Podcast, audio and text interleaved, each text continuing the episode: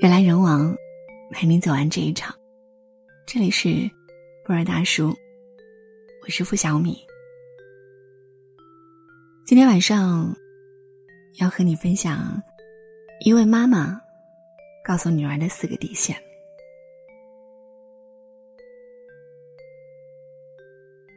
亲爱的女儿，昨天带你一起去机场给爸爸接机，路上看见一个八岁左右的小女孩。在给一个大人带路，看情形似乎小女孩并不认识那位陌生男性。我拉着你的手走过去，拦住了小女孩，在把她交给自己的父母之后，又给那位旅客指了路。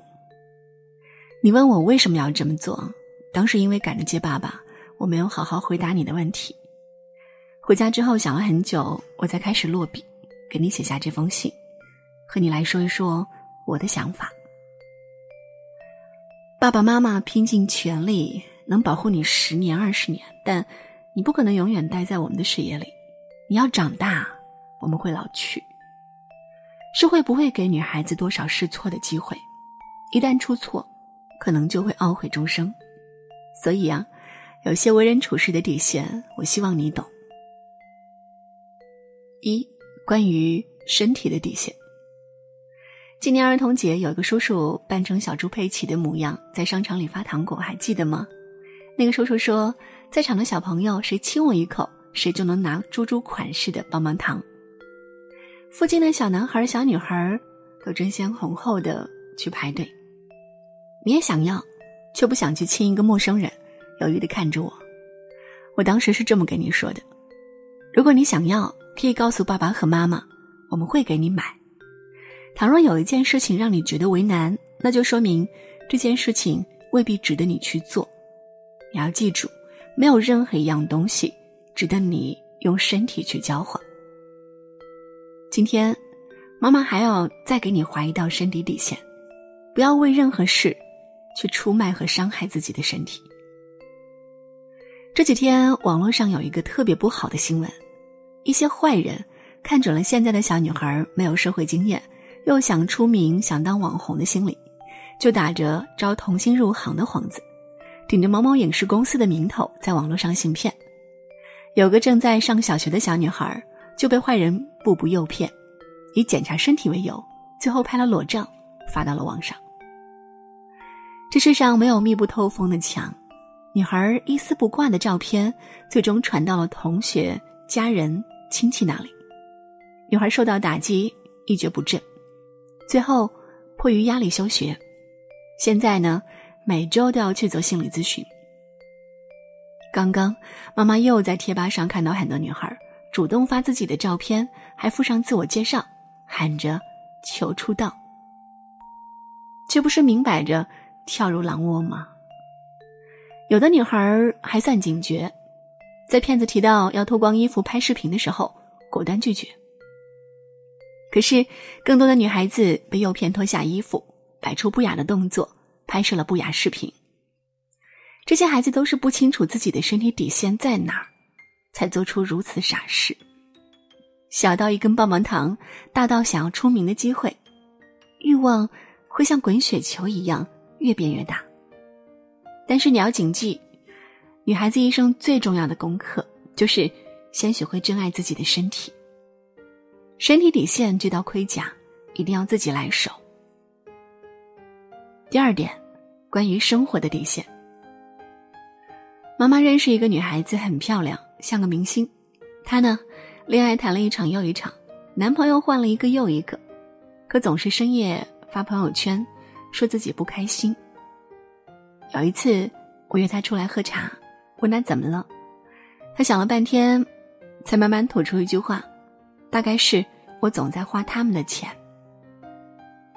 花别人的钱，心里总归是没有底气的。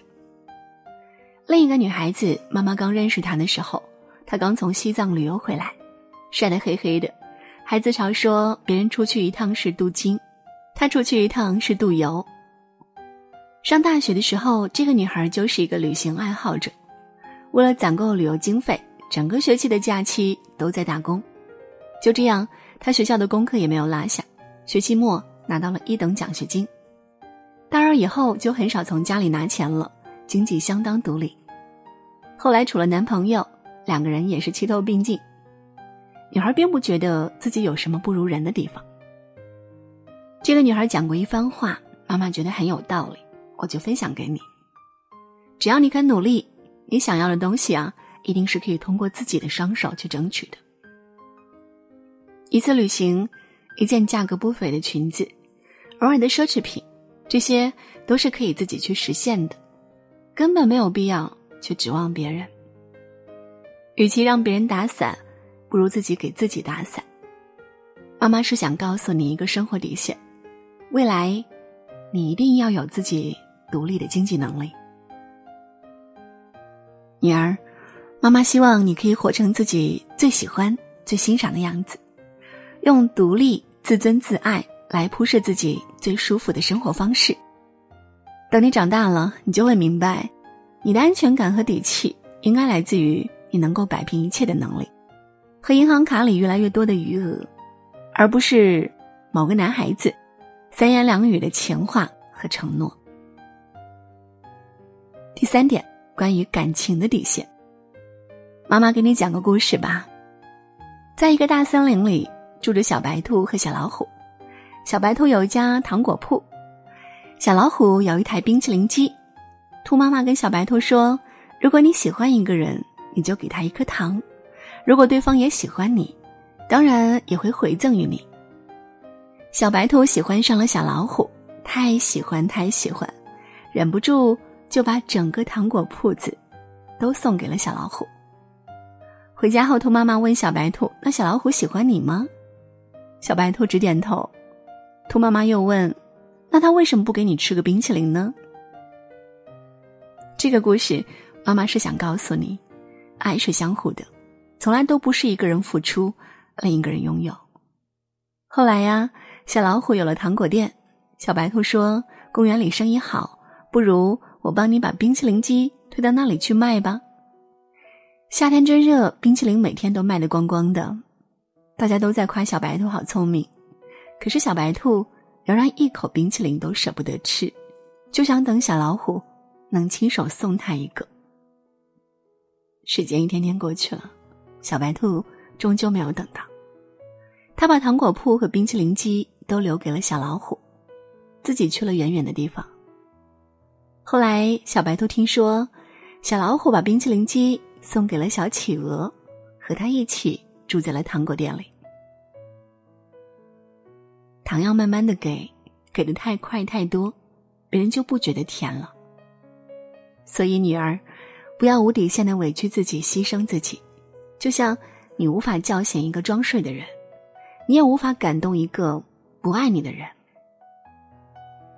就像之前妈妈给你读的故事《海的女儿》，生活在海洋深处的小美人公主艾丽尔，有一次偶然的情况下遇到了人类王子，一见倾心。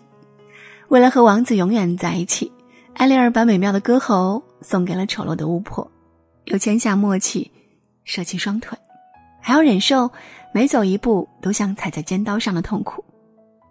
然而，王子并不领情，依然娶了人类的公主为妻。小美人鱼最后的结局只是跳入大海，化作了海上的泡沫。亲爱的，爱情不是全世界，没有人值得你去放弃自己。你知道一个人在什么时候显得最卑微、最可怜、最没有自尊吗？就是在感情中仰视别人的时候。选择了这么一份委曲求全的感情，就会让你没了底线，没了防线。越是妥协将就，活得越是心酸难受。所以，妈妈再三跟你强调：爱别人前要先爱自己，不要把你全身心的爱、灵魂和力量作为礼物慷慨给予，浪费在不需要和受侵蚀的地方。第四点，关于生命的底线。生和死是一个很沉重的话题，你要认真听。记得姥爷最爱看的《今日说法》吗？里面有一个十二岁的小男孩，因为被妈妈骂了一顿，就服毒自杀了。后来医生费了很大力气，也没有把他抢救回来。一条鲜活生命，就这么轻飘飘的消失了。可在他父母的心里，却是永远也消散不了的伤痛。我知道，你看的故事书、动画片和电影里，有时候会有已经死掉的人和动物，以另一种方式重生的画面。妈妈要向你郑重声明，那些都是错的。生命是一条单行道，绝不会有重来的机会。像你这个年纪，并不能真正了解生命的可贵。生命是一切宝物中最高的东西，轻生是最最最傻的行为，你绝对不能有一丝一毫的想法。当然了，还有未知的意外。年初的时候，北京西城区一个小学生内发生了一起恶性杀人事件。二十个孩子受伤，三个孩子重伤。再早一点，陕西榆林米脂县第三中学发生砍人事件，十九个孩子受伤，九个孩子死亡，其中有七个都是女孩子。妈妈看了以后心痛，也心慌，痛心这些孩子的离去，害怕你也会遭遇这样莫名的意外。网上有个爸爸是这么跟他女儿说的：“我们这一生。”总难免遇到恶人，当遭遇恶人时，如果你没有能力和歹徒斗争，那应该打迂回的战斗。不管你手里的东西有多么重要，都不应该和他发生正面冲突。最好的选择应该是舍财保命，因为生命高于一切，没有什么物品能比生命更重要。我们一生中也总难免遇到伤心事。但不管遇到多大的伤心事，都不能选择终结生命。自杀是解决问题中最愚蠢的办法，这也是妈妈想要和你说的。世界越悲伤，你越要快乐；人心越险恶，你越要懂得自保。你要直面挫折，做一个乐观向上、不退缩、不屈不挠、不怨天尤人的人，勇敢去接受人生所有挑战的人，因为。妈妈希望你可以体会到这个世界美丽多姿的那一面，同时感受生命的精彩纷呈，骄傲又勇敢的活下去。《养育女孩》这本书我看了很多遍，里面有句话记忆深刻：当你的女儿长大，你能看到你给她的教育与她如今拥有的力量和品质之间的关联。当你离开，一个优秀的女人会继续生活。他还把你交给他的一切，传给他的后代。这四条底线就是守护他们平安、纯良的关卡。倘若有空，请一定要和他聊一聊。人来人往，陪你走完这一场。这里是博尔大叔，我是付小米。晚安。 그대를 바라볼 때면 모든 게 멈추죠. 언제부턴지 나도 모르게였죠. 어느 날 꿈처럼